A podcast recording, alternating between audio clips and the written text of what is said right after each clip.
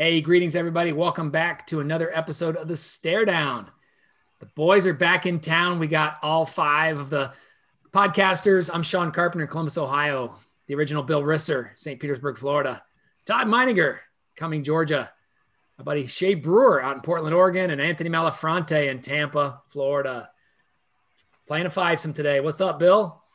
Not much. Uh, super excited when uh, the participant bell rang and I saw it was Che Brewer back in the house. So it's going to be fun to ch- chat with Che tonight. Uh, tonight, um, had a, had a great weekend. Watched a lot of football, uh, mostly the pro style, not the college style. I was kind of busy on Saturday with the wife, and then uh, played in a season-ending tournament that um, I didn't play very well. Uh, I, I don't know, Sean. You play a little golf. Is this a good finish on the last five holes? Double, double, double, double, birdie. What was the last hole? Birdie. ah, I love it, man. Finish with a birdie. I love it. It's all about the last hole. You're only as good as your last hole, baby. That's what. Okay, that's what good. Then I had a great day. Uh, I had a great day on the golf course and finished out of the money. Um, I finished there. They pay the top five spots. I was sixth out of about 50 guys. So, yes. You know, you know what they say, Bill. If the season would have ended after your last hole and started before your last hole, I probably would have won. You'd be in the money. Yeah. So it was. Uh, yeah, what can I tell you? A lot of fun. A lot of fun. Uh, who's up next? Todd. Todd. Yeah. Uh, ditto. Great, great hearing that uh, Che hopped on. I was actually thinking with the start of NBA, um, he, he crossed my mind a couple times because no one, no one has NBA knowledge like Che, and even college basketball uh, for sure. So that and uh, and looking forward to, to hearing what he has to say. Um, played tennis this uh, weekend and then took Sunday off. And believe it or not, right before in 42 degree weather, played uh, a little pickleball. So I did not sweat one bit, wore my ski cap, um, and just had a great time. I think I've told you guys this uh, pickleball and tennis are not good for each other. If you want to screw your tennis game up, play a lot of pickleball. And if you want to screw your pickleball game up, play a lot of tennis. But like scrambles and golf. That's my challenge. What's that? It's like scrambles and golf. right? Yeah, exactly. Um, but that's you know that's, that's my biggest worry. I'm in good shape. But other than that, I had a great weekend. Watched a lot of sports and uh, looking forward to uh, hearing what you boys have to say. Awesome, Mal. How about you, bud? I know you played in that same tournament as Bill. I did, and played uh, pretty much equally as poorly. Uh, somehow finished in the money in fifth place. Uh, when I finished and made money, even though I played poorly. When, dude, fifty bucks. I would have been 49th out of 50, most likely. Yeah. Right? When you, but it was, it certainly was fun. I mean, I had a couple of moments of, of lapses of, of concentration that cost me a little bit. And then I, I was just, uh, dragged the ball away, Sean. I hit the ball short on number three. I know you remember the hole. It's a par three over the water. Yep. Hit it short, chipped it up to about three feet, and have a putt for par that I missed. And I was so pissed I missed it that I dragged the ball away before I knocked the ball in for bogey, which would have been one point. That that um, that was weird. Oh, I was so, and Carney is standing up on the hill and he and he's going like this. He's going four, five, or four, or five, or four. And I said, No, Joe, that was a four. And I pulled it away. So now it's a five. Oh, jeez. Uh, yeah. So, so you, once you're once you're a double, you just pick up, right? I mean, in theory, right? Exactly. You can't exactly. get points. Uh, ah, just a brain uh, fart. Yeah. It was. It was an absolute brain fart. You know, when you get into those situations, and I just put too much pressure on myself, right? And I I stopped thinking when I missed the putt.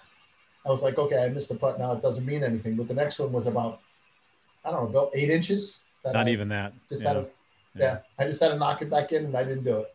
Yeah. Um, but uh, beyond that, celebrated the 35th anniversary last night. Uh, had the lovely bride out to. We actually went out to dinner, which was very nice. Uh, a good friend of ours. When you guys come to Tampa, we will go to Esposito's. Looks good. Your pictures you shared on Instagram look good. Sean, we when we did the Mount Rushmore of condiments, one of my five was white truffle mousse. Yeah, I, I don't know what's in this you had, stuff. You had just been that place. Exactly. Exactly. I don't know what's in this stuff, but you can put it on a business card and the business card would taste good. That's all I can say. This stuff is delicious. Do you need it's to delicious. fill Che in on the Mount Rushmore? We'll do it later, right, Sean? He was he was gone for a while, right? Yeah, we can. That, that's what the Mount Rushmore of condiments, Che, and white truffle mousse at Esposito's in Tampa made my list, and it was it was it was reinvigorated in my mind last night. They serve it with with seared scallops, these fried basil leaves, um, the the white truffle mousse, and and toasted uh, pinoli nuts and when you put the whole thing in your mouth at once, it's just like, holy cow. It, it's so good. And where's the passion Rocky, now? Where's the passion? Rocky, the proprietor of the restaurant, got us a nice table kind of out of the way. So we were we were well farther away than six feet from folks. And we had a really nice uh, we had a nice dinner. It was nice to just be the two of us and reminisce about 35 years. It was a lot of fun. My mother, the Pope, and the Green Bay Packers. oh, I love the passion there. Happy anniversary to you and Lydia. Che, catch us up, man. What's been going on out in the Pacific Northwest?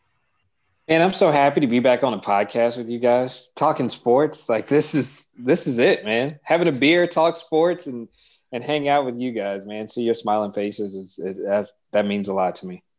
Means a lot. Good man. Good to have you back. Uh, uh, guys, let's jump into it because we got a lot to talk about. Um, uh, we always kind of start with championships. Um, n- not being a homer, but MLS just ended their season, uh, shortened season. They they evacuated it, but guess what? Columbus Crew uh, wins the championship. They're second in the count in the in the league. Kind of cool because if you remember last summer, the previous owner was trying to move the team to Austin, Texas. They were trying to backdoor the city. They held the, the city hostage, uh, and it was going to leave them. And then the Haslams, the owner of the Browns, came in and said, all right, then we're just going to buy them. We're going to keep them in Columbus.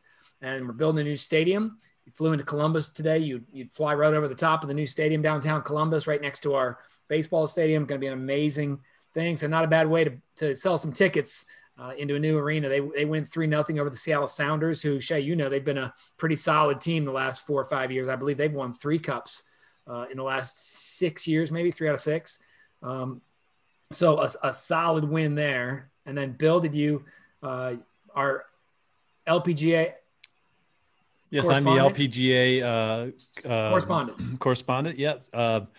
Yeah, a Monday finish, a rare Monday finish in the Women's U.S. Open. Little rain issue on Sunday down in Houston, and uh, A Lim Kim, right from South Korea, with the win. But a, a yep. great story with Amy Olson, right? Did you hear about this? Right? Yeah, she yep. finished in second. Tragic, but but but yeah. Yeah, her her father-in-law passed away Saturday. So she she shows up for the Sunday round and and uh her you know people they, they didn't know if she's gonna be able to play.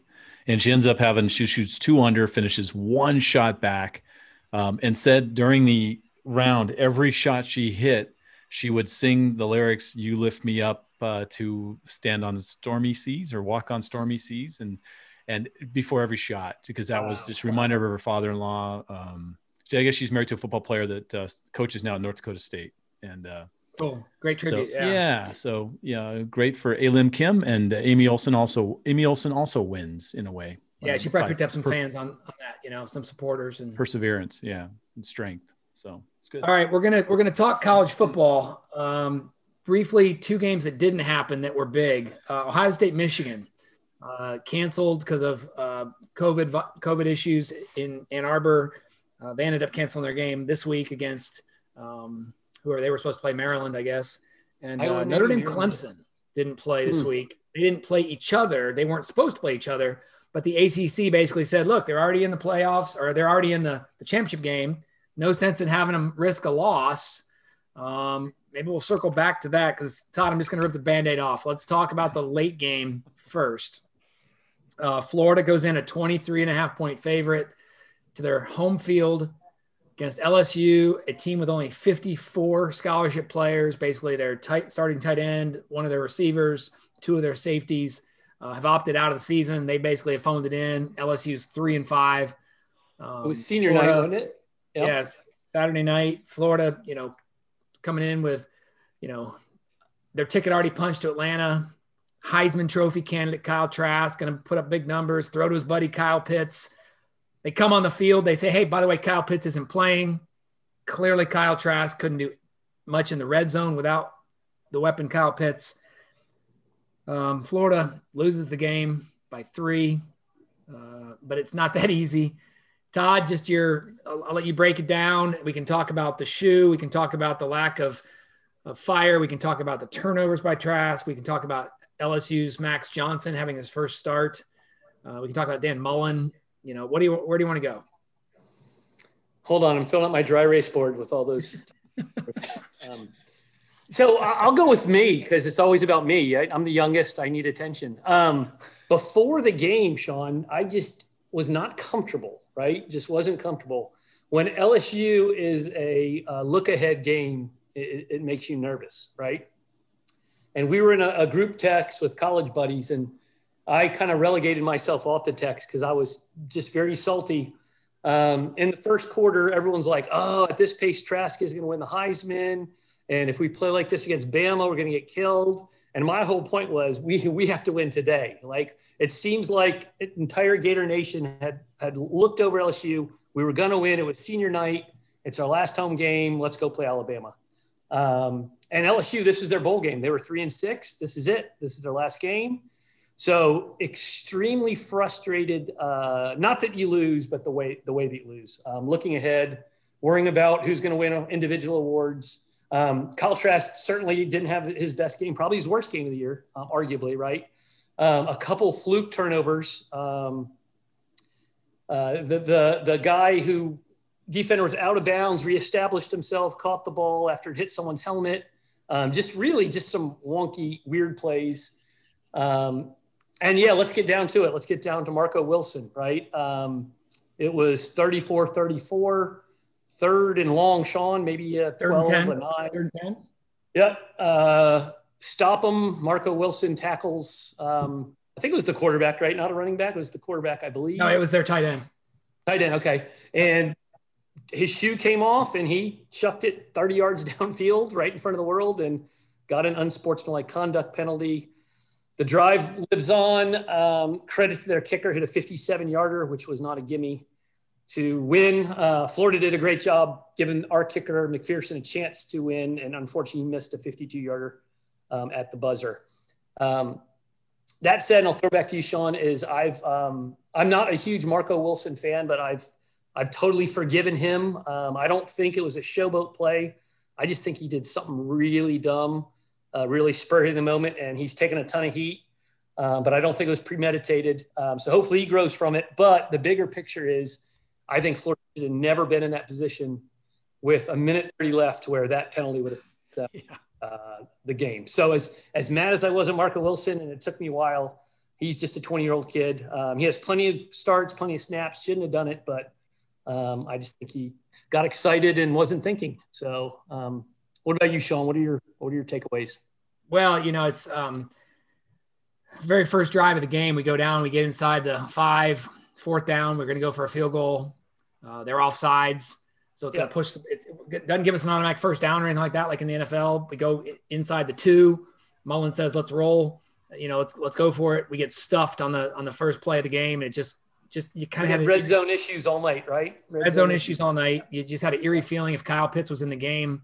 Uh, the play calls are different. We came out, I think, the first drive we threw it seven out of ten, seven out of eight times. Um, we we didn't ever really try and run. We had a couple wonky like end sweeps, jet sweeps to Kadarius, Toney.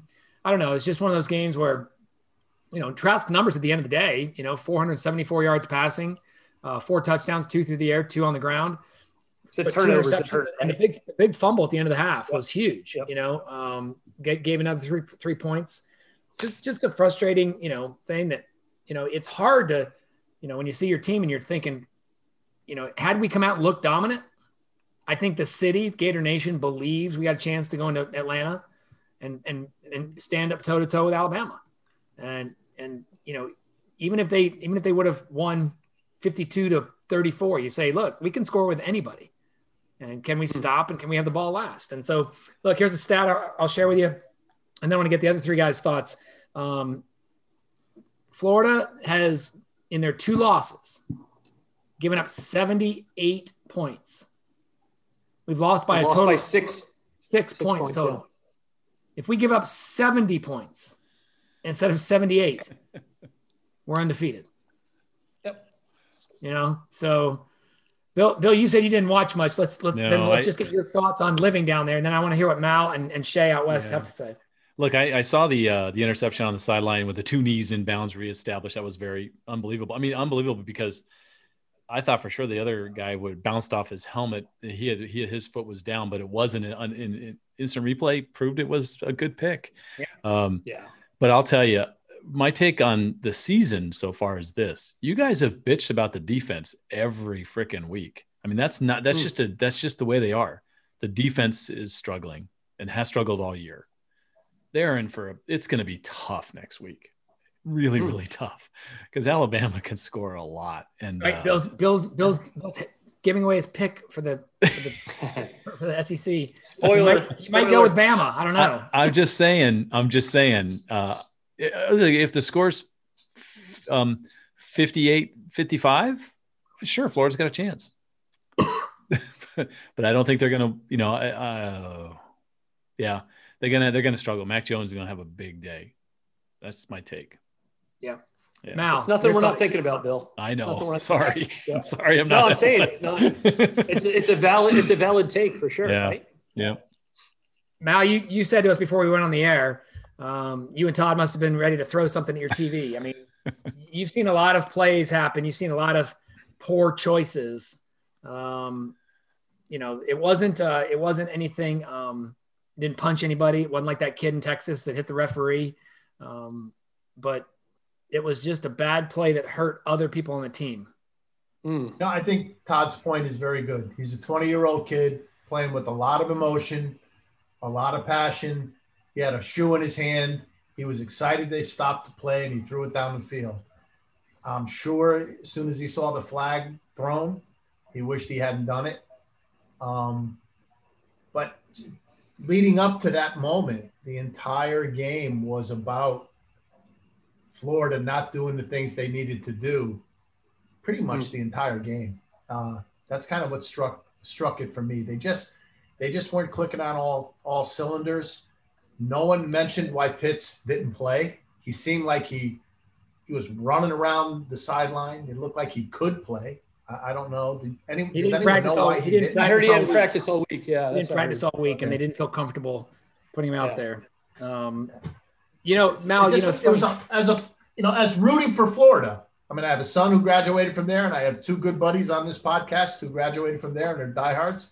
Uh, I wanted them to do well. I wanted them to go into the following week, you know, having done well, and they just never really looked like they were. Uh, they- they just didn't click. They just didn't have it the entire It game. was- it was a classic case of unforced errors, right? yes. You know, I mean, Mullen Mullen was kind of incredulous with Todd McShay at the halftime interview where he said, "You know, what are you doing, coach?" He goes, "Well, how many yards we got? 340. All right, and we're we're down by three. Okay, we're doing pretty good. It's it's our mistakes. You know, if we would just score in the red zone, and you know, I mean." Uh, Mullen, Mullen with his approach, and after the game, and even a couple days later, he didn't gain any extra fans outside of Gator Nation. Um, I- hey, what was I your found thoughts? he's out not a good he's not a good loser, Sean. He's not No. a good loser. no. Yeah. He'll he'll thumb wrestle you though, Todd. Right? He will. He will. Che. Guys, guys, I got I got two things on this game. One thing, uh, I found it interesting that every point that LSU scored was either by a freshman or a sophomore. Hmm. Every point in They- that game. They got talent, right? They got talent. So that, that that tells you something about what's going on there, there at LSU. And so for an opportunity for them to play spoiler essentially um, and kill any shot, well, to make it really Pretty much. difficult for Florida to get into the the, the playoff, um, that meant a lot to Coach Orgeron and those kids down at Florida. Um, but I got one more thing. Does the name Elijah Moore ring a bell to you guys? Yep, sure does.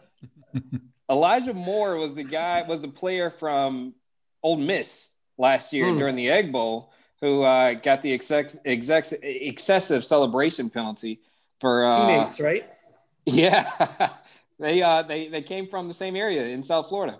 Played with each other actually at one point in time in South Florida. Uh, he, Wow, he and that. Marco Wilson. Yeah, sorry about that.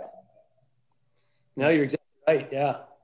Yeah, certainly. Um, little different circumstances. One was premeditated, one probably wasn't. Um, you know, I think Bill, to your both point, bonehead, right? he tackled the guy. He tackled the guy, and Marco Wilson has been kind of in the in the crosshairs of the fans all season. Early in the game, he gets a he gets a he gets a pass interference penalty to give up a third and eleven, right? Later in the game, he falls down running backwards to cover the receiver and gives up a 34 yard play on third and six. He finally stops the guy on third and 10. I think he stood up to say, like, F you, everybody. I can I can stop somebody. He just happened to have the shoe in his hand and, and you know, didn't think to, you know, that what what that what the what the, what it would look like. And so look, uh we can talk about all night long, but but that would bore everybody else. Listen, let's talk about a couple other games I want to talk about before we get to this week's games. Carolina opened up a can of running whoop ass on Miami Hurric- Hurricanes. They they ran for 533 yards. Two running backs. They I heard a stat, I heard a stat today. Listen to this, Bill. They had 181 yards of rushing before contact. I love, their, I love that they're measuring that. That's awesome. They had a guy go for 300 and something and, and 280 um, against Miami. And, you know, I, I've never played football. I think, Che, you have. When, when your defense sees the guys line up and, and you've 533 yards through the air, I guess you can figure, you know, but through through seven or eight guys at the line, that's crazy. That's an offensive line domination right there, right? I mean, that's that's all that yeah, is. I'm, I'm, I'm peeking at Michael Carter's stats 24 carries, 308 yards. He averaged 12.8 yards a carry. So that's 24 first downs right there. I mean, from, from one guy. And what did Jamel, the other guy, uh, the other, the other receiver? Uh, I don't see his numbers. I got to go. I'll find them for you. Uh, Jamel. Jamel, 23 carries, 236 yards. He only averaged 10.3 yards per carry. and they both, but he ended both, up with three touchdowns. three touchdowns. yeah, he had three. right. yeah. And they're um, they both both had the exact same longest run of 65 yards. So And here's why here's why college football is so crazy and maybe why we shouldn't be so shocked over the LSU upset at Florida is Carolina lost to FSU, who's having a miserable season, right? it's unbelievable. I mean, How do they blow doors against Miami, ranked 11 at the time, one loss, and and lose an, an, Yeah, FSU? you know, they're probably going to take Miami spot in the Orange Bowl. You look at you look at North Carolina. You're like, okay, they lost to Notre Dame. All right, they lost to Clemson, and they lost to Florida State. you know, it's just it's you know it, it is it is there is some argument. Go ahead, Che. I know we talk about it being a weird year, but this is something like a game like this, you kind of have to fault the ACC for this, right? Like we talk about motivation for kids, like eliminating a week of games pretty much rules out Miami for any contention for the ACC championship. And now it's like, well, what are we really playing for? yeah. Right. Well, that's what, that's what Dan Mullen was taking shots, which I wish he wouldn't, but he's basically saying we're we're penalized for playing 10 SEC games. We're eight and two, which is a great record, but other conferences are just, you know, filing games away, you know, and and what yeah, I, it's just a weird year. That is, that just going to be interesting. You think about it, right? If, if, if it's a if it's a Notre Dame or or Clemson, you know, playing in the national championship against uh, an SEC team, um, they're they should be more well rested. They should be fresher, right? They played just like Ohio State, same yeah, same half argument the there, right? games, half the games. Yeah.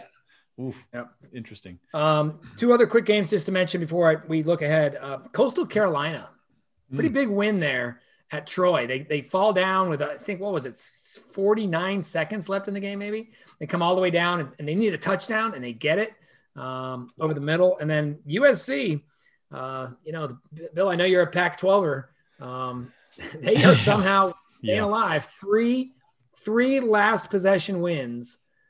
They're five and zero, so they're Just- another team like Ohio State. Just that- like Ohio State, five and zero, baby. Yep. Sorry, um, can't keep a straight. Bill, face. do you have a big rivalry game this weekend that you want to talk about? Uh, I don't know. Lucky number seven. I mean, you know, if you have if you have lucky sevens, but you throw a zero behind one, it's pretty impressive. seven, 70 to 7. 70 to seven over the uh the uh, mild cats. No hashtag no pity for the kitty. Hashtag forks up. wow. Bill's Hashtag come Sun alive. Devils. when you when you can beat your rival that bad, like Ohio State 63, 20, It's 62, it's 24 On the road too, right, Bill? On the road? uh, oh, yeah, in an, in an empty you know, uh, Arizona Stadium and exactly what they call it. It's a, it's a, it's a, it's a, it's, it's a piece of crap. I've been there for a couple of games. Um, Someone yeah, that's fired. always. right? It's just it's there's two big schools in the state, and they got that. You know, you get that for the next 365 days. It's awesome. Yep. 70 to seven. You beat your rival rivals so bad fired, they fired their coach immediately. Yeah, immediately. Yeah, yeah. Ex ex SEC coach, right? Texas A and M, and And someone, yeah. yeah. So Your, he's your gone. coach is fired, Che. Yeah, we'll get we'll get to Yeah. the coaches in just a second. Let's talk. Well, actually, yeah, let's talk coaches now. Oops. So someone gone. Uh, Gus Malzahn at Auburn gone. Oops. Um, obviously, Will Muschamp gone. Uh, that one's already been filled though. Uh, two of them have been filled. Uh, Shane, Who's the Vandy Beamer- coach?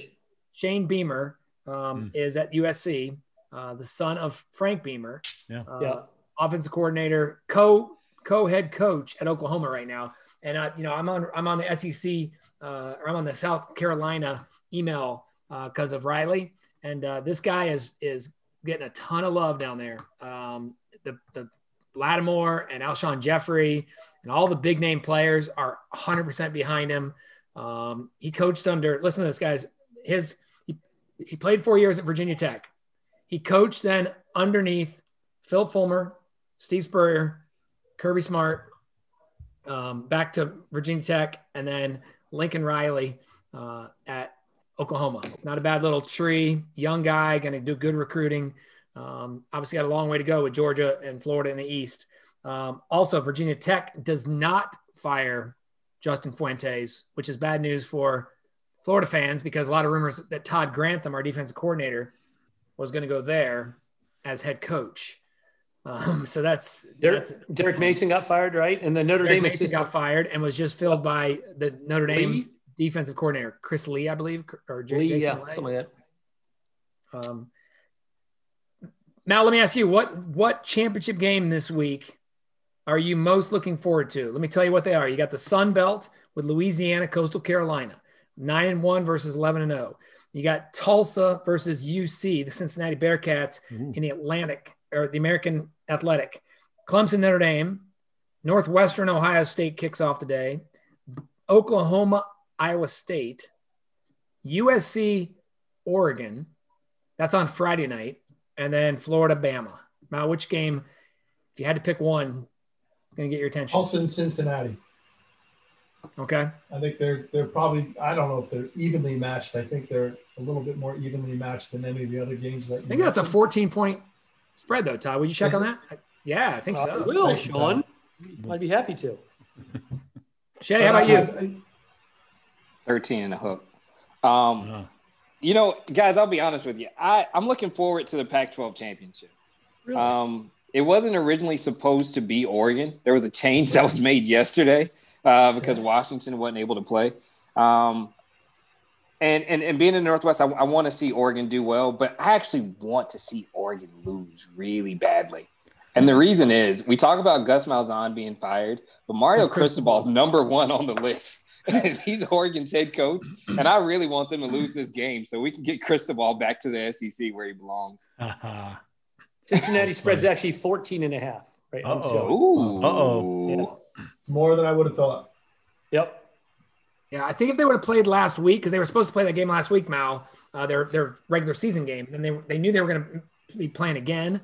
Um, so it would have been interesting. So I think you know, Cincinnati's probably got no choice but to come out and try and and hang up half a hundred, right? I mean, um, have any Yeah. semblance of an opportunity should something happen. Bill, how about you? What game is on your radar? I mean, like it's Florida, Alabama. I mean, you know, I live here now. Um, I'm a, I'm a, a, I guess a Gator by default, which is, you know, it's not the bad. It's not the worst thing. If you know, if you guys are both FSU guys, I'd probably be FSU. So, um, yeah, I, I just hope that uh, Bill, if we were both FSU guys, if we were both FSU guys, we'd be working at McDonald's right now. We wouldn't be able to do the I didn't. I didn't say that, boys. I didn't say that. Let the record state. The record state. Wow. What about what you could both could have been Miami guys? We'd be in prison. I'm not touching. We don't have Oh, internet in prison. prison. You, pulled, you went with prison. Oh, Nelly. Okay. Um, I'm glad I recorded this. Uh, so, yeah, uh, uh, Bama, Florida. Let's just, you know, yeah, I guess you never know, right? right? You never know. LSU beat Florida at home on senior night. You never know. Yep. There you go. There's the Yeah, positive listen, um, takeaway from LSU beating Florida. I know what Todd's gonna pay attention to. Um, what do you guys think about this, Che, Mal? Let me get your thoughts on this. don't we know got for sure. You don't know for sure. got two Heisman Trophy fi- finalists in Ian Book and Trevor Lawrence going head to head. You got three potentials in out in in Georgia with Trask, with Mac Jones, and with Harris. DeVonta Smith, who has Oh. now been installed. Now is the leading candidate. wow. Um, I think there might be a lot of people out there that say, "Why is it always got to be a quarterback?" And DeVonta Smith is pretty damn good, and maybe Mac Jones wouldn't have the numbers he'd have if he didn't have DeVonta Smith, and so and so. And so, a couple questions here: Does DeVonta Smith have a chance? And do you think two players on the same team could hurt both players on that team? And because they're from Alabama, there's people in Colorado and Montana and Michigan that just say, "Man, I'm tired of Bama. I'm not going to give it to a The- Bama the, player." The F F Bama contingent out there in the right country. now, your, your thoughts on just the Heisman and and the three people in one game? Uh, the answers are yes and yes. Three players in one game could hurt them all, right? Just in the overall uh, uh, overall voting. I mean, you didn't even mention Najee Harris, who was also in the talk for uh, Right. uh, for the Heisman for a while. Mac Jones and Trask. Uh, they can do themselves more harm than good, right? In a big game, not not performing up to standard. Yeah, I want to know what I want to know what War Eagle has to say too. Guys, I, you guys know I don't like Alabama. I don't like anything about Alabama. But what I will say, I will say this, man. Sarkisian's got the guys rolling, and to see an Alabama football team put up points the way they're putting up points this year, it's it's it's pretty unbelievable. When you look at the numbers, and you talk about Najee Harris, Najee Harris put up better, is putting up better numbers than Derrick Henry or uh, Mark Ingram when they won Heisman at Alabama. So, I mean, if you talk about numbers, they they legitimately have three Heisman candidates on the same team. Yeah. But DeVonta Smith, he's he's a monster, man. I, I think that, yeah, I think that he could definitely pull it off as far as Heisman goes. I don't know Um, who in the secondary at Florida they can put on him because if they double team him, then Pegram and all the other guys are just gonna, you know, I mean, it's gonna be a matchup nightmare. This And my guess is Saban's gonna immediately find out whatever side Marco Wilson's on, and put DeVonta Smith on him all day long, knowing his head is not gonna be there.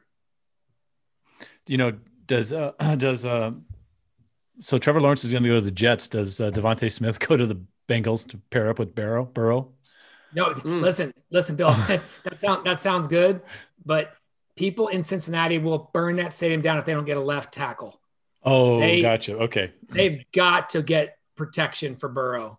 All right. I mean, yeah, they because I was thinking I was thinking Kyle Pitts would be great with Burrow, but they've got to get offensive line help. We can talk about that later, but that's a great Hey, thought. Sean, Sean, one last thing about the SEC championship game. Um, I I think again, horrible loss to LSU. Uh, but as Coach Spurrier established back in 1990, um, this game he calls them huggers. Right? You win this game, you're hugging everyone. Um, goals. The first two goals every year was the goal one was win the SEC East. Goal two is win the SEC championship, and the national championship. Either even if you do one and two, uh, stuff has to happen. So he, when asked, he says, "I don't worry about the national championship. Trust me, I want to play in it, but uh, some of that's beyond my control." So, as daunting of a task it is, um, the coaches get paid a lot of money to to put Florida in his best position to win. I really, honestly say, I don't care if we win or lose. I just want to go and play well and uh, not lay an egg like we did against LSU, right? Not get blown out, give us a chance to win. So it's a big opportunity. So hopefully those coaches are, are getting everyone in the best position possible. That said, um, Alabama is a 17 point favorite for a very good reason. Very good reason, right? Yeah. Shay, you know what Alabama's closest game has been this year? I don't. 15 They're- points. Crimson and white, I think, right? The spring game. wow, 15 points. the spring game. Is that when they played themselves? Yeah. Crimson versus white. Yeah. wow. 15 points is their closest. So, you know, it's going to, and they're going up against a, a defense that's going to have, have them licking their chops. Now, if they go out and make mistakes early, a pick six, a fumble, um, you know, that could change things. So we'll see. Yeah, you never know. we'll know. see. Never know. All right, got to talk NFL. Uh, some good games. All of us who have teams in, in, you know, Todd. I want to start with your game Sunday night.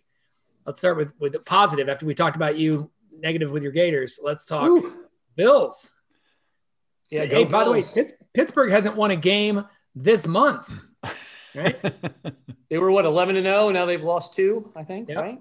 Yep. Um, yeah, just seem to be, you know, they're legit, legit team. Um, seem to be gelling. Josh Allen is the real deal. Um, offense playing well, defense playing well.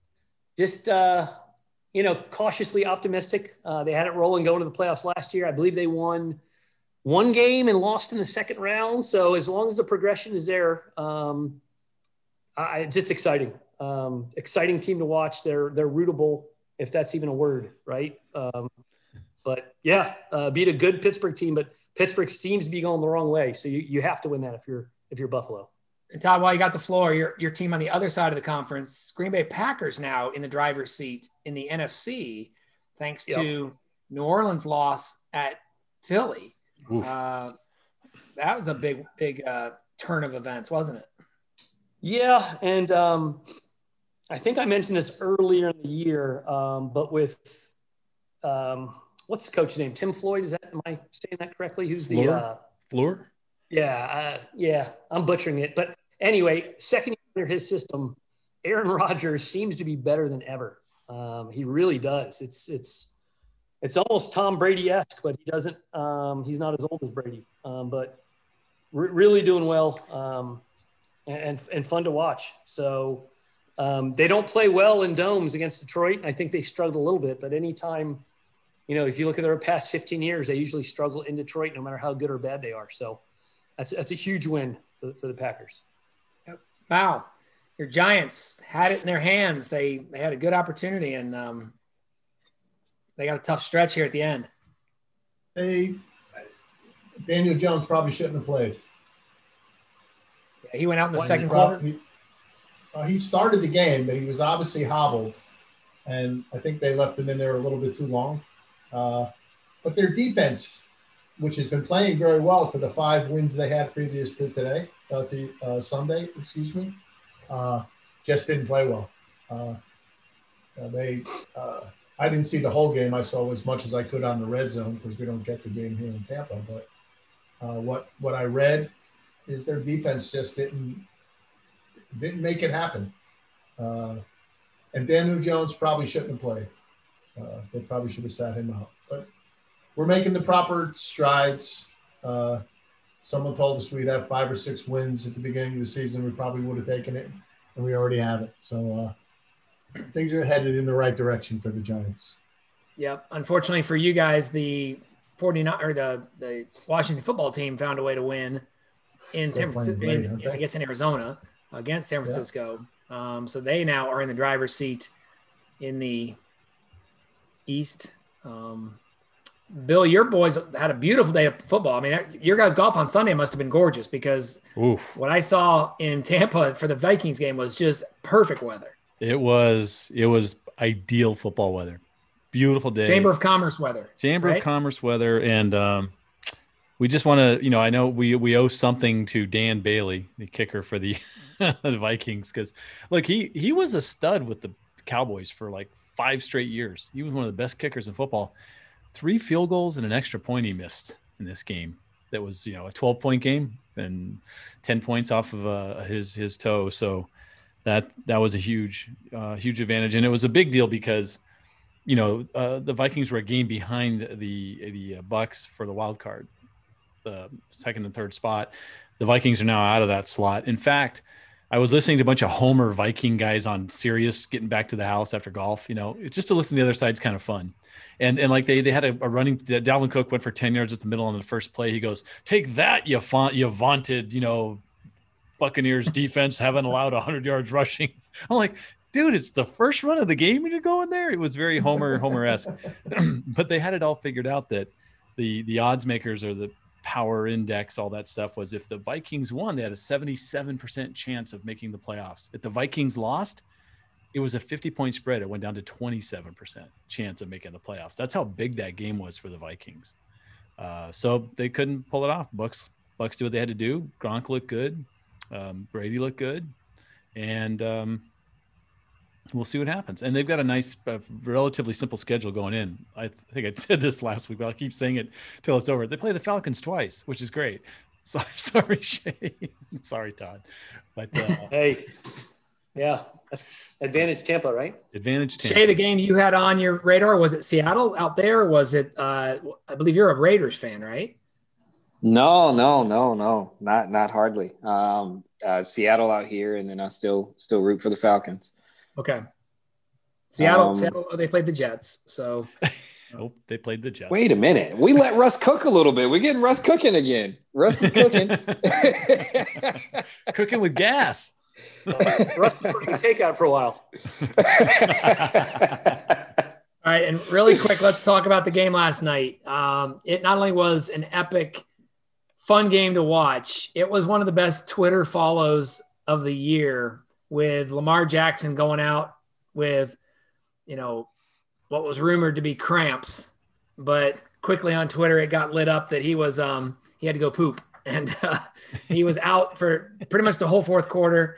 Uh, Baker Mayfield led them back, take the lead with a two point conversion with a you know, and they had um, what was the kid's name from Penn State who was in the as a backup QB? Um, Trace McSorley. Trace McSorley, yeah. So he he he you know does nothing the first drive. Browns get the ball, they come back, they score the two point conversion to go up by one after Parkey missed a field goal and an extra point. Um, long story short, they drive down with uh, they're coming up on the two minute warning. Browns have the lead now by one. McSorley gets sacked on third and four.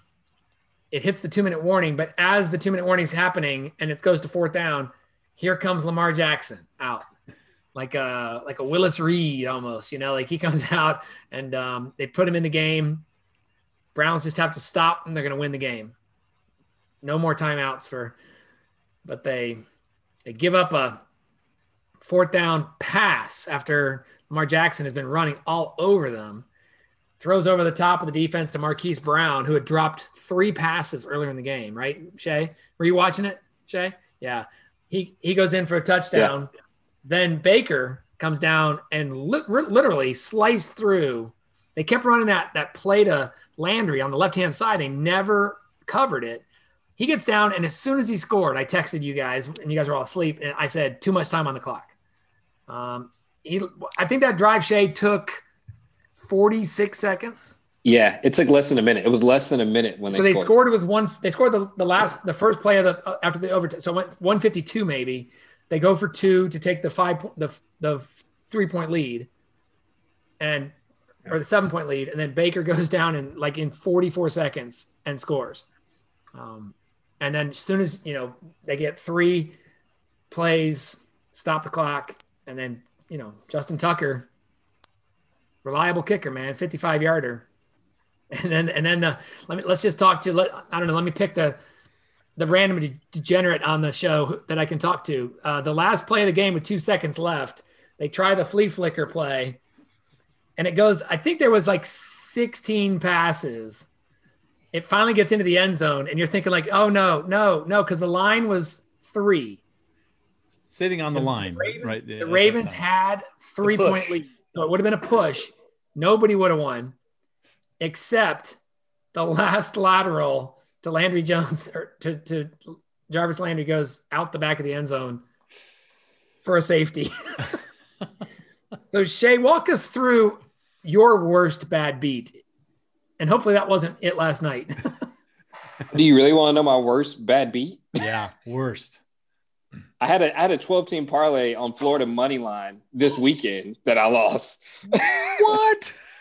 11 out of 12 Florida money line, which I didn't even need. I mean, it was like minus, Oh it was like minus 10 or something, like minus Oh, 10,000 or a thousand or something ridiculous. I didn't need it.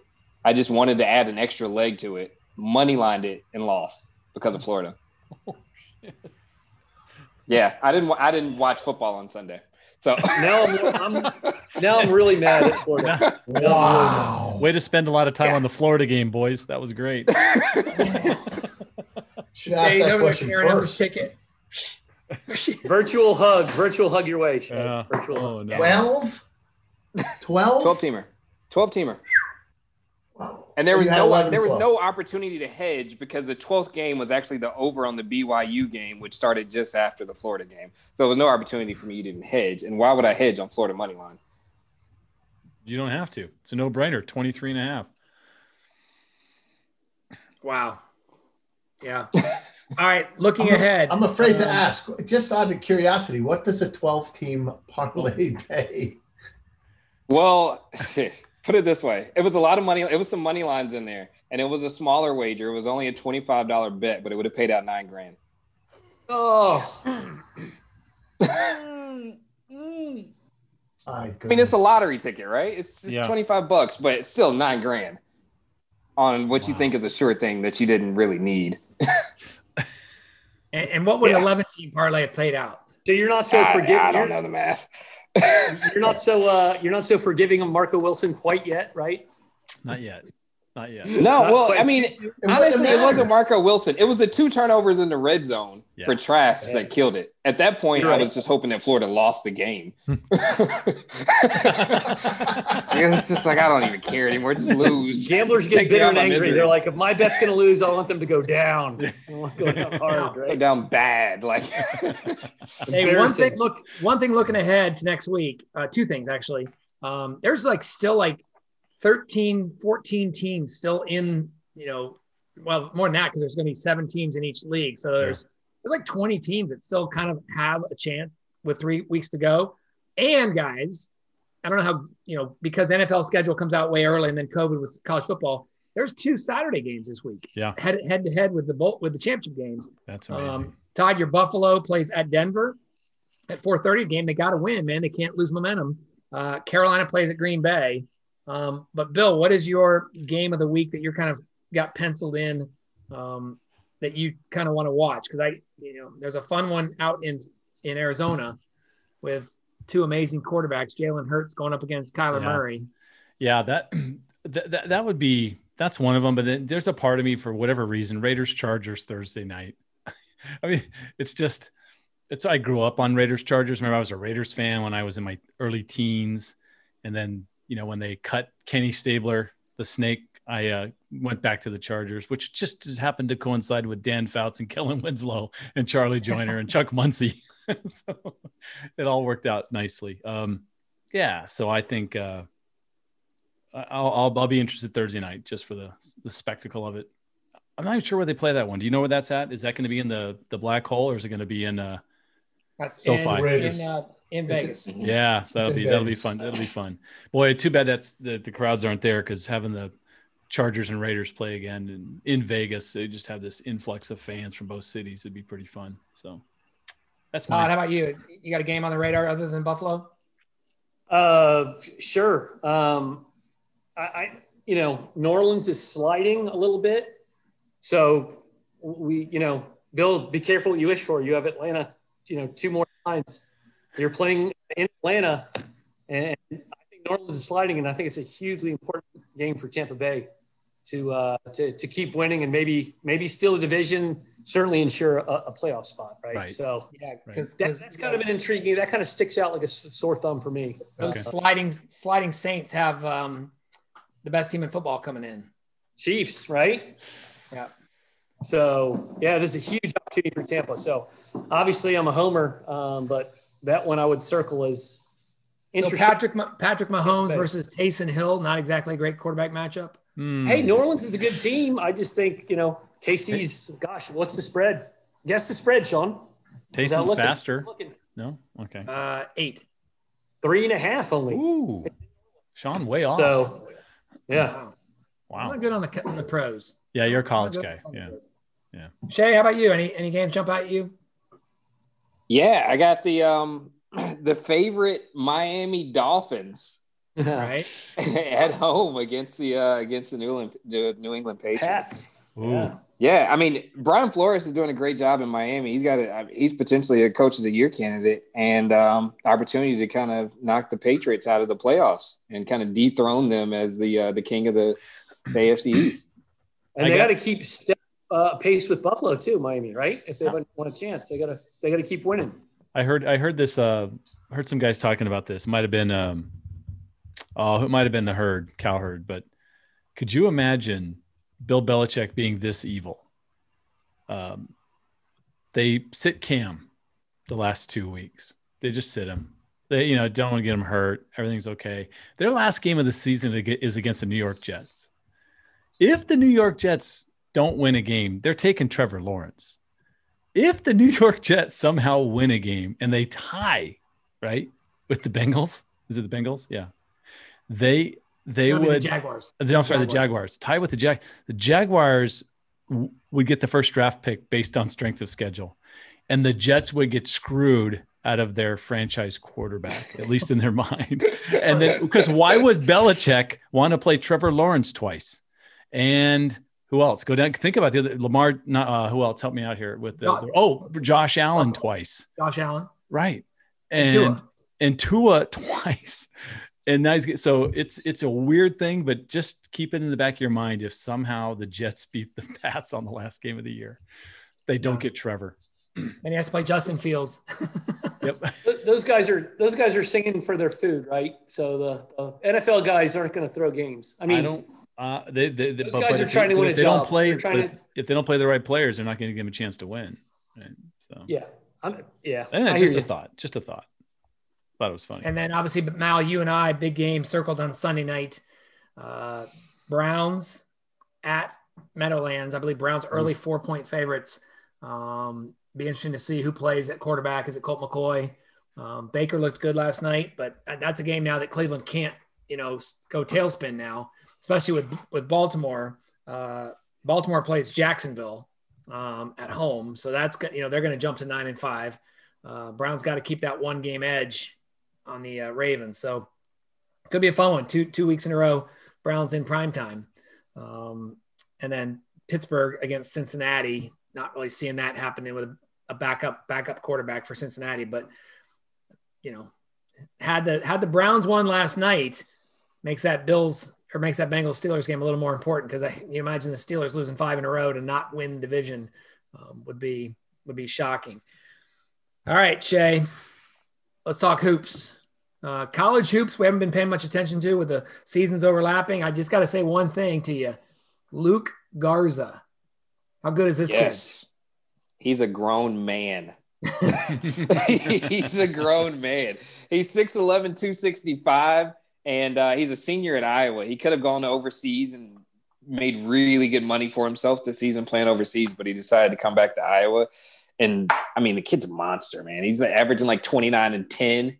Uh, there was one game earlier in the year where he had uh, 30 points at halftime.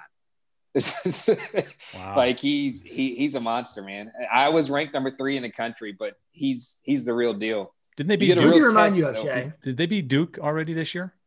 Iowa? They did. Yeah, yeah.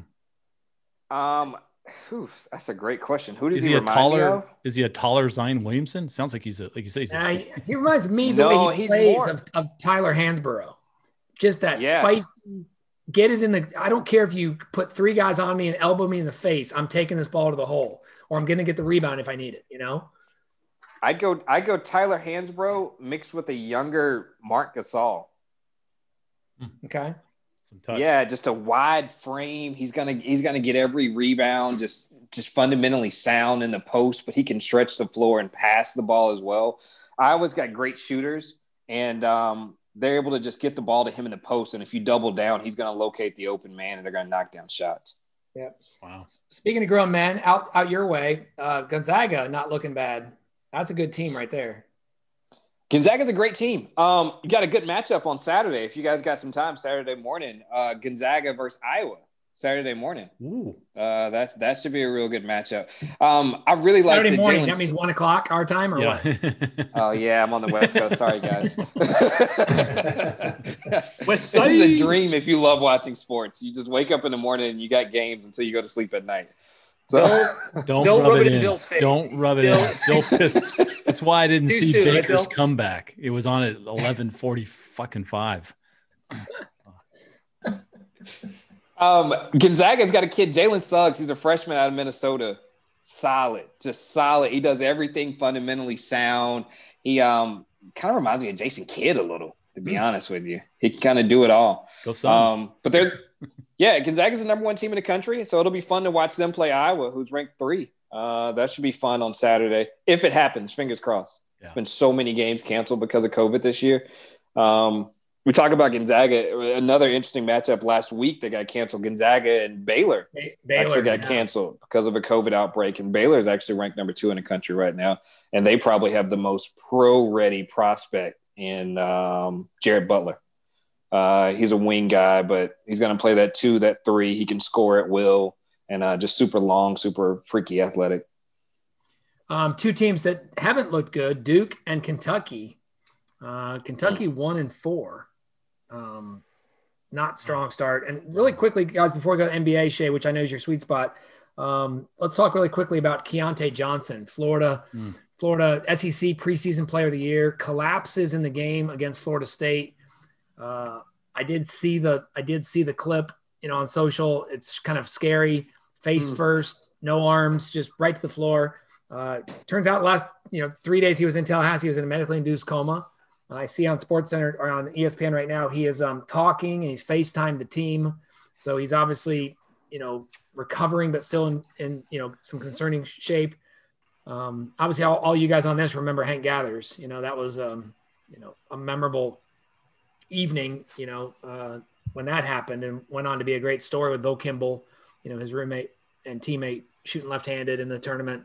Um, just a scary situation and, and you know added to the bad day for Florida Todd on on, on Saturday.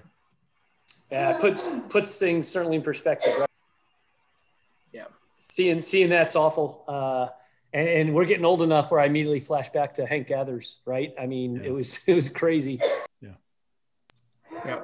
Just that he's uh, that he seems to be on the mend. So let's let's keep him you know keep in our thoughts for sure.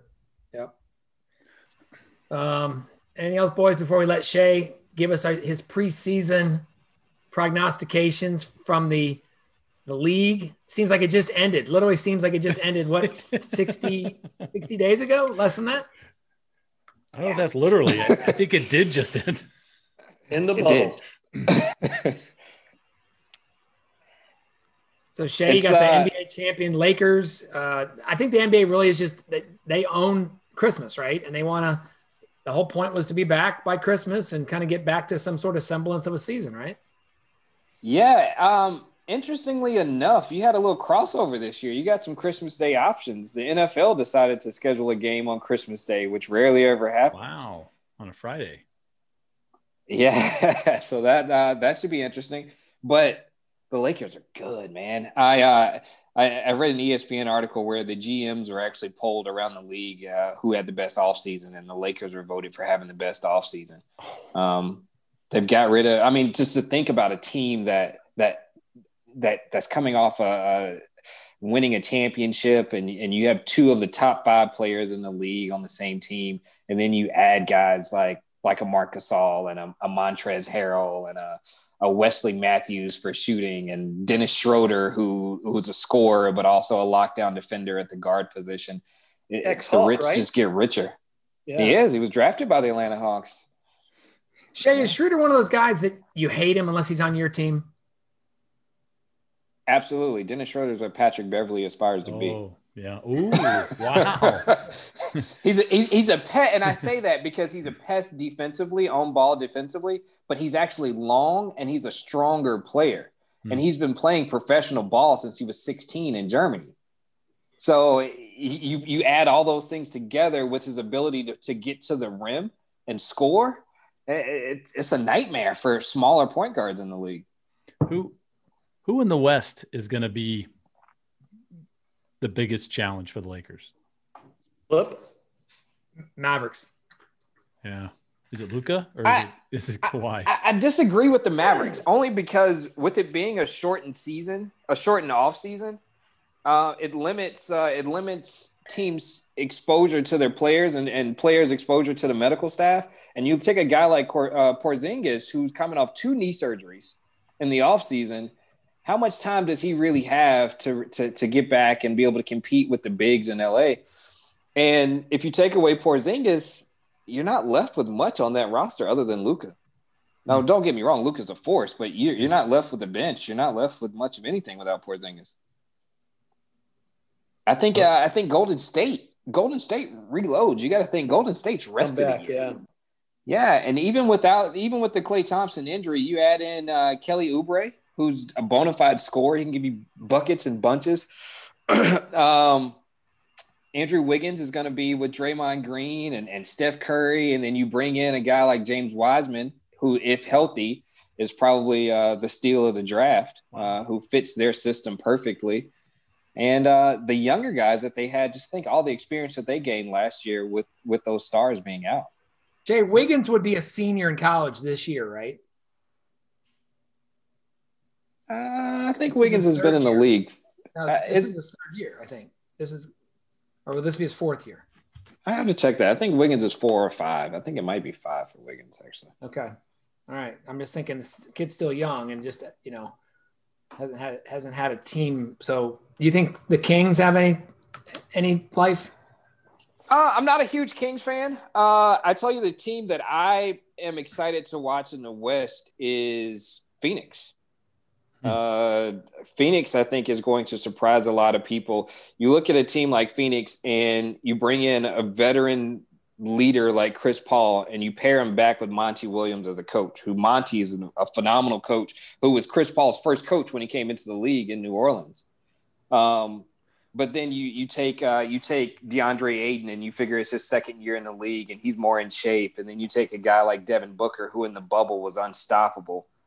Um, Phoenix didn't lose a game when they got to the bubble. Now, granted, they finished a, a game out of the uh, out of the eighth seed, but they didn't lose when they got to the bubble. And you add in a, a Chris Paul and, and and some of those other pieces, and I think they'll surprise some people. Uh, Portland kept their core together, and I think they got a lot better as long as they can stay healthy. Um, we I joke on here a lot with you guys about trust the process and what Philadelphia was building. But if you look back to to Hinkie as a GM when he was in Florida, I mean when he was in Philadelphia, the process was Robert Covington. He was the first key to the process before there was Embiid, before there was Ben Simmons. It was Robert Covington. Robert Covington is like a plus minus master as far as the NBA goes. And you're able to bring in a guy like Robert Covington and pair him on the wing with um, Jones that came from Miami. And you got younger, you got more athletic, and you're able to keep your core together. Um, Portland should be fun to watch this year. And Che on the East, big news today. Uh, the Greek Freak signs a five-year extension to stay in Milwaukee, a $233 million deal. Uh, good for small markets. Um, you like it? You like him in the, you like them in the East? You like Miami? Do you like the Nets? Who, who's your who's your eyeballs on out east? The Atlanta Hawks. Wow. I was no, gonna, I was honestly, gonna ask you what you thought I, about I, I know it sounds, I know it sounds really wild, and and don't get me wrong. I you mean, did text the me two East- weeks ago and say that though. You did text me two weeks ago and say that. Yeah, I mean the the the cream of the crop in the East is actually going to be Brooklyn. You look at Kevin Durant coming back and Kyrie Irving, and then the pieces they had last year. You bring in a, a coach like Steve Nash, who's going to push the tempo, and he's a players guy. Like Brooklyn's going to be really good. But at the Atlanta Hawks bring in nine new faces, um, and essentially they've got three starting lineups. you bring in a Rajon Rondo, Gallinari, uh, Bogdanovich, and you're bringing these guys off the bench. They're not Now, starting. now his eyes lit up. He said, "Are we serving food? Gallinari and Bogdanovich." And don't forget broccoli Rob. yeah, it's uh, the Atlanta Hawks, man. They're going to play up tempo, and they're the Golden State of the East. They're going to stretch the floor. Um, last year, they brought in a Clint Capela from Houston. Uh, you put Clint Capela and and um, you put Clint Capela and and John the Baptist setting high ball screens and stretching the floor, and you just surround them with shooters. It's going to really be a space and pace offense, which Golden State invented, and they're the only team I think that that can that can actually play with Brooklyn in the East. Trae Young's Milwaukee's really the only player that has the range that Steph does, right? I mean, legit pull it up from Da- 30. Damian Lillard. Damian Lillard. Oh, that's true. Yeah, I put Lillard. those three together. Yeah. Okay. Are you a Lloyd Pierce guy? Can he put it together, Che, the coach, head coach? Oh, I believe in Lloyd. Yeah, for sure. okay. Okay, For sure. Hey, Good. Sean, you were asking about Andrew Wiggins, how long he's been in the league? Yeah.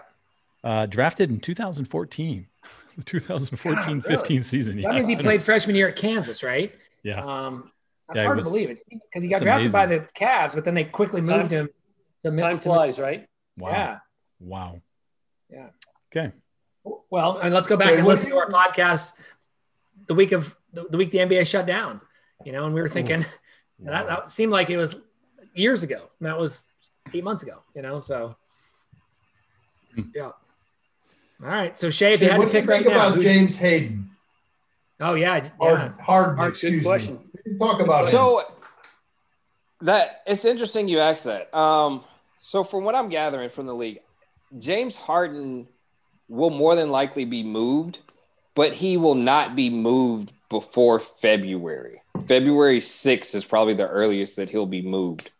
Um, just some contractual things that are going on. And if you're Houston, you're not pressed to move him right now, no matter how disgruntled he is. What incentive do you have to trade him right now?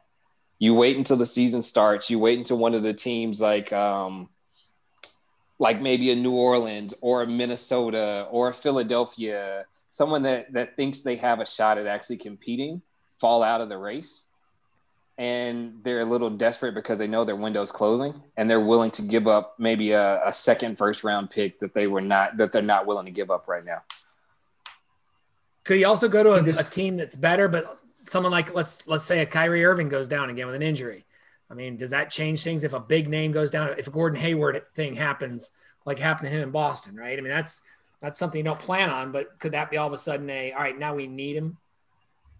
I think it's a possibility. I think the um, I think the dark horse to to make a move like that would be a Los Angeles Clippers, um, Mm. the Philadelphia 76ers. Um, the Brooklyn rumors are out there, but I wouldn't be surprised if man, I wouldn't be surprised if New Orleans were willing were willing to make a move for him. But does he want to get out of the West because he knows he can't beat the Lakers and get to the finals? Does he want to get to an Eastern Conference team? I don't think that's the press. I, I, I don't. I don't think he's pressed to get out of the West. I think he's pressed to get out of Houston. He doesn't want to be a part of a rebuild, and he sees what's going on there as a rebuilding situation. Because I saw an interview with Stephen Silas, I guess the new coach. That's his Mhm. name, right? Yeah, And Silas was fairly positive about the interaction that he had with Harden once he showed up at practice. The fact of the matter is this: the Rockets aren't that bad with Harden. You bring in a, you trade John Wall, you trade for John Wall, and you get rid of a Russell Westbrook. You pair John Wall with the Boogie Cousins, and if both of those guys are healthy, you bring in a Christian Woods at power forward. You still have PJ Tucker. You still have um, uh, Eric Gordon there as well. They're not that bad. And you put that with James Harden, I think they're still one of the top eight, top top six teams in the West no matter how competitive the West is. But he does you take an injury in that situation. What if Boogie goes down or what if what if John Wall goes down? Then it becomes a lot of mileage on James Harden. And does he really want to hmm. work that hard? All right, before we wrap up, Che, you just said a lot of teams. Who's the worst team in the NBA? Is it still the Knicks? I'm gonna go Detroit Pistons. Okay. Hmm. Mal, All right. Mal thanks you for that. All right, we'll They're see. bad though. Um, all right, uh, let's long show, guys. Great, Che. Good to have you back, man. Chatting. We had a ton of stuff to talk about, though. I mean, literally, there was big games, there was big moments.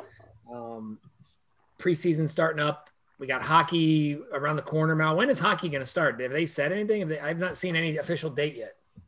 Players are returning back to their cities. They're talking about uh, training camp starting right after the first of the year. I heard that Okay. today. With maybe a February 14th start date, something like that. Early, late January is kind of what they're shooting for. Uh, All right, uh, short, shortened season. Try and finish in, in like Yep. and then try and get back on schedule. Okay. All right, let's go around the horn. Che, you're up, buddy. What do you got coming up this week? Um, I want to talk about instead. Of, I'll use this time to talk about the best, uh, who had the best week last week. Gus Malzahn had the best week that I think a human could have last week. and I say that because Gus Malzahn, Malzahn's youngest child graduates from Auburn on Saturday with a master's degree. Um, he became a grandfather on Sunday for to his first grandchild. He won his last game as a uh, his last game of the season on the road um, as an SEC game. Um, danced in the locker room with his team, got fired from his job, but he's going to receive $10.7 million within the next 30 days with another $10.7 million in installments over the next three years. That's a win. That's a great week. Greatest week. Greatest week ever. you know what I you know what I loved about it is he, the day before he was fired, he had a good win and he was dancing with his players in the locker room. So that what an impact he made. I know it's not the wins and losses that Auburn wanted, but usually when you're fired, it's kind of more, uh, um, amongst a more disgrace, disgraceful scenario. But um, good for him, right? Yeah. Yeah. Anytime I can make ten point seven million dollars in thirty days, that's uh that's a great day. yeah. He and he and Will Muschamp cleaned up this offseason, man. and both of them coached at Auburn. How about that? that? that? should be their new slogan. Come to Auburn, you'll make money when you when you leave. the buyouts Anthony, are the best. Yeah. Mal? We have a uh, today's Tuesday. We have a uh, closing on Wednesday, a closing on Thursday, a closing on Friday. But uh, nice. I don't have I don't have to do much for any of those. The hard work has been done. Um, I'm going to spend a little time this week, Sean, volunteering at a couple of different uh, food shelters. The numbers of people, I don't know about what I mean. I, from what I see on the news, it's pretty tough across the country, but it's very tough here in parts of Tampa. Um, so I'm gonna I'm gonna spend a little bit of time uh, uh, just uh, doing what I can to put some food on people's tables. Uh, and uh, our our office at Florida Executive Realty has adopted a family for Christmas, um, and uh, it's a, a, a really lovely family of seven children. the oldest having some uh, neurological autism and neurological impairments. Uh, so uh, a couple of us in the office are doing a little bit of shopping this week and filling the, the, the wish list for uh, a really wonderful family. Uh, things like uh, gas cards and and Publix gift cards and I don't even know what an A N I M E enemy. I guess it's some sort of a anime of a yeah. Anime. Thank you. Uh, I think it's Japanese. learning uh, about cartoon. that.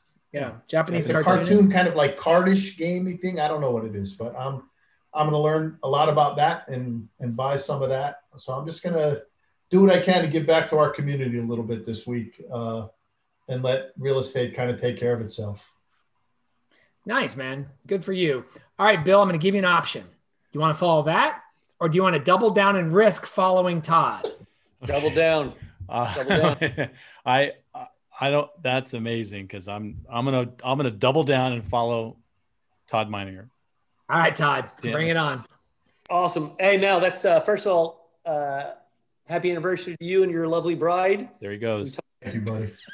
That's amazing. Um, yeah, you're you're you're better than I am. I uh, I like to donate money to the Atlanta Community Food Bank. Um, I think with every ten dollars you feed 400 people, but for you to go down and volunteer, that's that's awesome. So congratulations on that.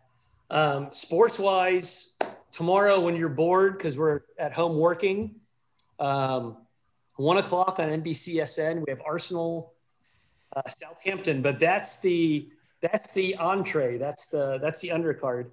Uh, Liverpool is playing Tottenham, uh, tied for a top of the table. Spurs. Uh, Tottenham owns the goal differential. Um, so it is in Liverpool. So three o'clock tomorrow, as you're getting your work done, uh, go ahead and flip it on and, and go Reds, go go Liverpool for sure. So um, just uh, today, I think I told you all in pregame, uh, mom and dad would have celebrated their 64th anniversary today.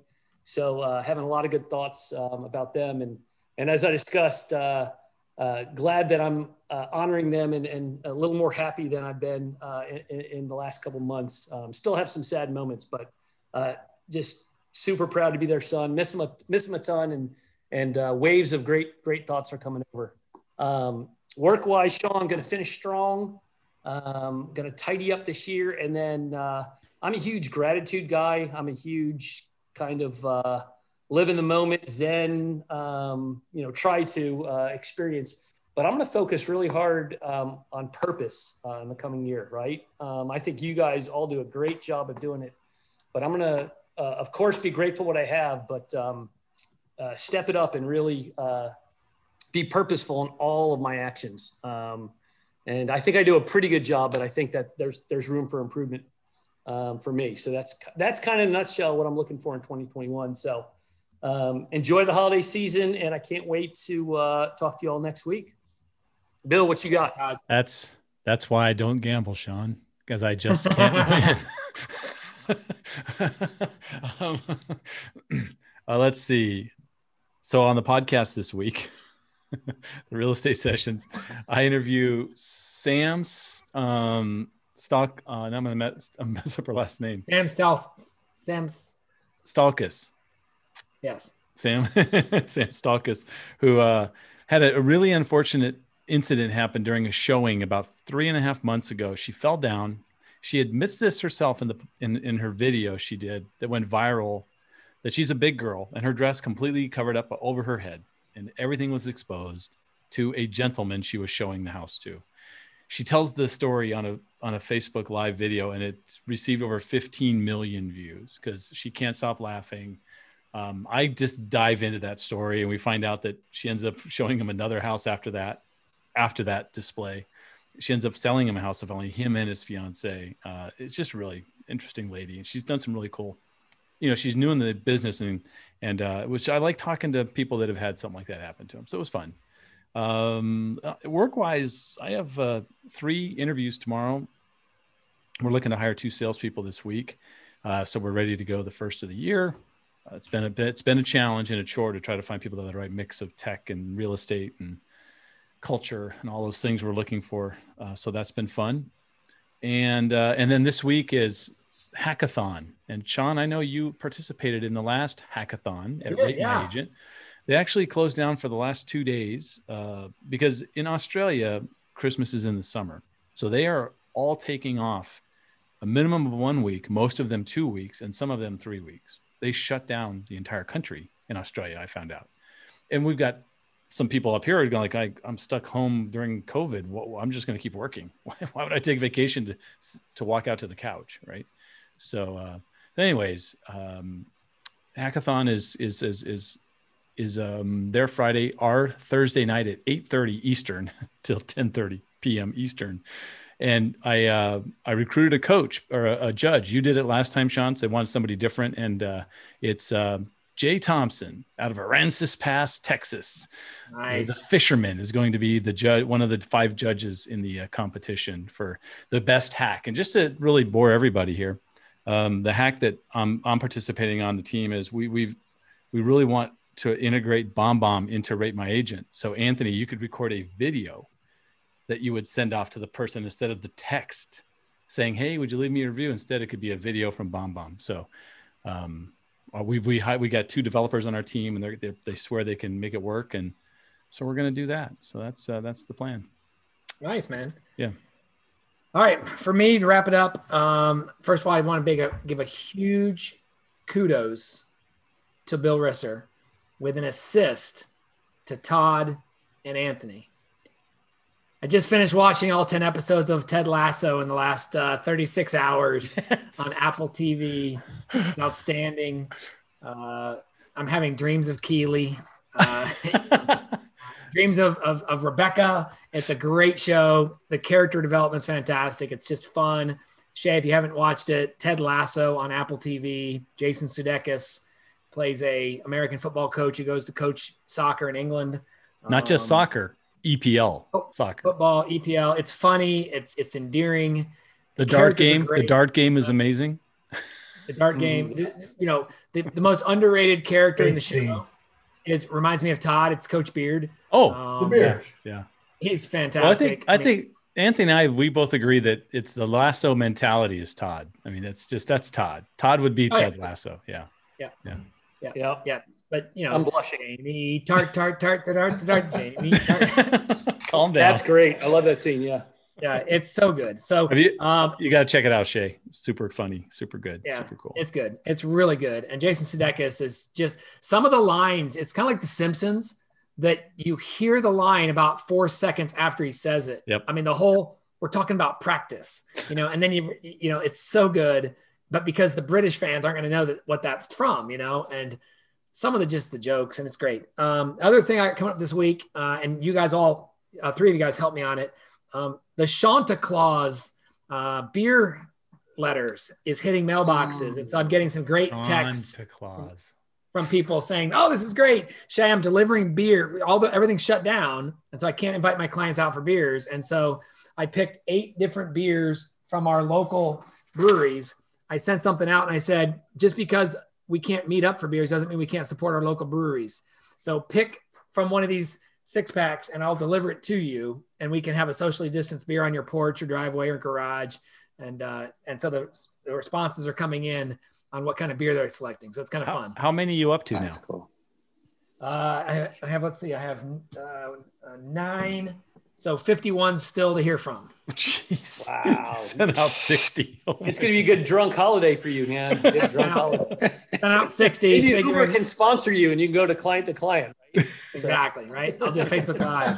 Um, but a lot of fun. And, and by the way, I had my last uh, official webinar of the year today. Our, our buddy George Kraus in uh, New Jersey had me on with him and his, his uh, other office in Westfield, New Jersey. I did a presentation. I'm going to start over that Christmas holidays. I'm going to start doing some more Carps Corner conversations on Facebook Live uh, just to keep my face out there in front of people. Uh, and then Tell if me- you guys can Tell me you You counted. You've the- counted how many the- webinars? How many webinars have you done? This Uh, in, in, I in think today COVID. was 100, 133. nice. nice. Yeah, since March.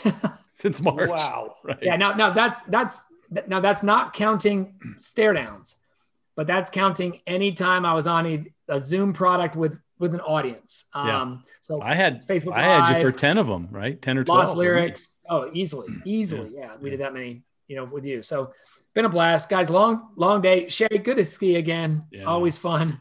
And uh, and and your your your NBA knowledge. I don't know if you guys were thinking the same thing, but I'm thinking like he's got to have the rosters up over his laptop. Yeah. You were reading it, right? Like every roster. it's up on the screen. I was just like, wow. I mean, he's Turn- going he's going too deep on the on the Rockets. You know, Turn your and- iPad and- around. I want to see the whiteboards. I want to see the whiteboards. Jay's forgotten more NBA than all four of us know combined. All four right? of us. Uh, Yeah. yeah. So listen, we're going to hang out after we stop recording. But for the stare down audience, if you're still with us, first of all, thanks for listening. Second of all, uh, on behalf of Che, Anthony, Todd, and Bill, I'm Sean Carpenter. Thanks for listening to the stare down.